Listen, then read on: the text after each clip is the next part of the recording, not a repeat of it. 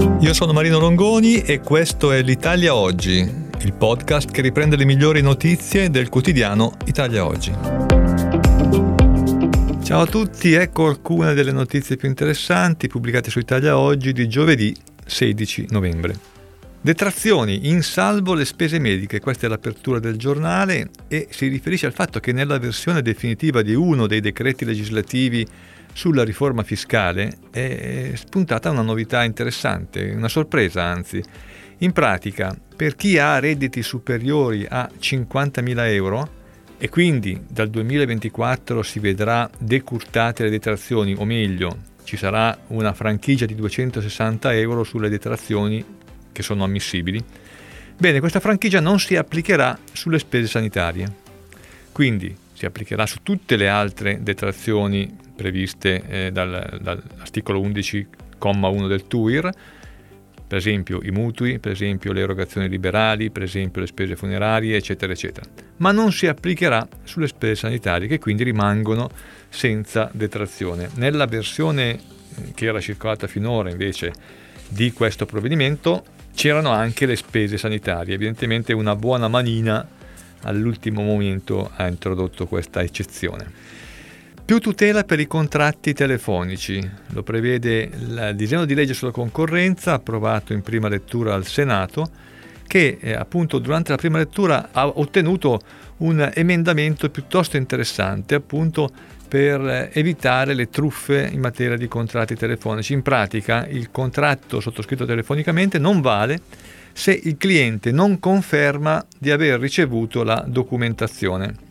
L'emendamento è stato approvato in sede referente e appunto in questo modo si tende a tutelare una materia che è molto spesso, frequentemente oggetto di abusi o di truffe addirittura. In questo caso invece il consenso prestato dal consumatore è valido solo se viene confermata la ricezione del documento con tutte le condizioni contrattuali. Ancora, lo stesso emendamento prevede che nel caso di contratti a tacito rinnovo, il consumatore deve essere avvisato della scadenza del contratto almeno 30 giorni prima. L'avviso deve indicare la data entro cui può essere fatta la disdetta. In mancanza di tale comunicazione, il consumatore potrà recidere dal contratto in qualsiasi momento e senza spese. Nello stesso disegno di legge si prevede eh, una disposizione in materia di contatori intelligenti, in pratica si prevede la promozione dell'utilizzo dei contatori intelligenti e il potenziamento e la pianificazione dello sviluppo della rete elettrica nazionale. Una sentenza della Cassazione particolarmente eh, interessante. È licenziabile l'uomo che ci prova con le colleghe. Siamo nell'ambito di una banca, un dipendente aveva degli approcci, diciamo, piuttosto audaci nei confronti di un paio di sue colleghe, le quali si erano rivolte ai superiori, ai diretti superiori, lamentandosi degli approcci, dichiarandosi infastidite, eccetera.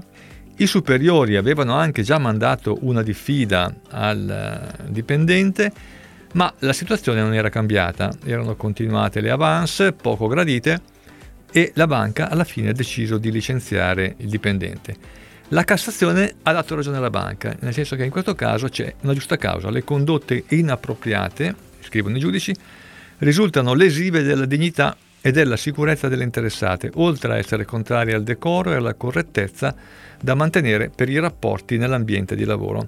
E quindi ok al licenziamento. Ancora in materia di crediti fiscali legati ai bonus edilizi, c'è stata ieri la risposta a un'interrogazione proposta da Emiliano Fenu, la risposta del sottosegretario dell'economia Luciano Albano, che ha fatto un po' il punto della situazione e il punto della situazione è piuttosto preoccupante per i conti pubblici. L'Agenzia delle Entrate sarebbe seduta su 160 miliardi di crediti edilizi, di questi 25 miliardi sono stati compensati nel corso del 22 per pagare le imposte, ma ne restano ancora 135 giacenti o dormienti.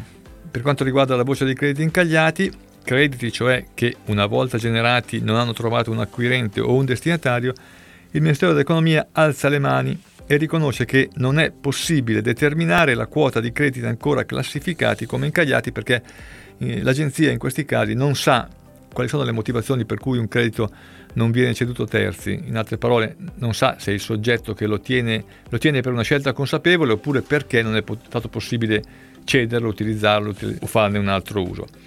Quindi una situazione abbastanza preoccupante che eh, giustifica eh, la posizione del governo che è decisamente negativa e piuttosto intransigente anche su eventuali proroghe che sono state richieste da varie parti, tra l'altro anche all'interno della maggioranza. Ultima notizia, arriva la proroga d'ufficio del reddito di cittadinanza. È una proroga a sorpresa perché questo governo aveva consentito soltanto per sette mesi nel corso di quest'anno l'erogazione del reddito di cittadinanza, ma per i soggetti che hanno avuto lo stop al sussidio, ma che risultano ancora in carico ai servizi sociali o ai centri per l'impiego, oltre i termini di durata del progetto personalizzato, al solo fine di completare le misure di inclusione sociale programmate per loro è prevista la proroga dell'erogazione del sussidio fino alla fine di quest'anno. Eh, ricordiamo che eh, nella legge di bilancio del 2023 si prevedeva appunto un'erogazione massima di 7 mesi, ad eccezione dei nuclei familiari che contengono disabili, minorenni, persone con almeno 60 anni o in carico ai servizi sociali, che invece potevano prendere il reddito di cittadinanza per tutto il 2023. In questi casi però ci si è trovati di fronte a un reddito di cittadinanza sospeso, ma un uh, progetto personalizzato che non era ancora stato completato, per cui il Ministero del Lavoro ha deciso che in questi casi si va avanti fino alla fine dell'anno. E questo è tutto, a risentirci alla prossima occasione.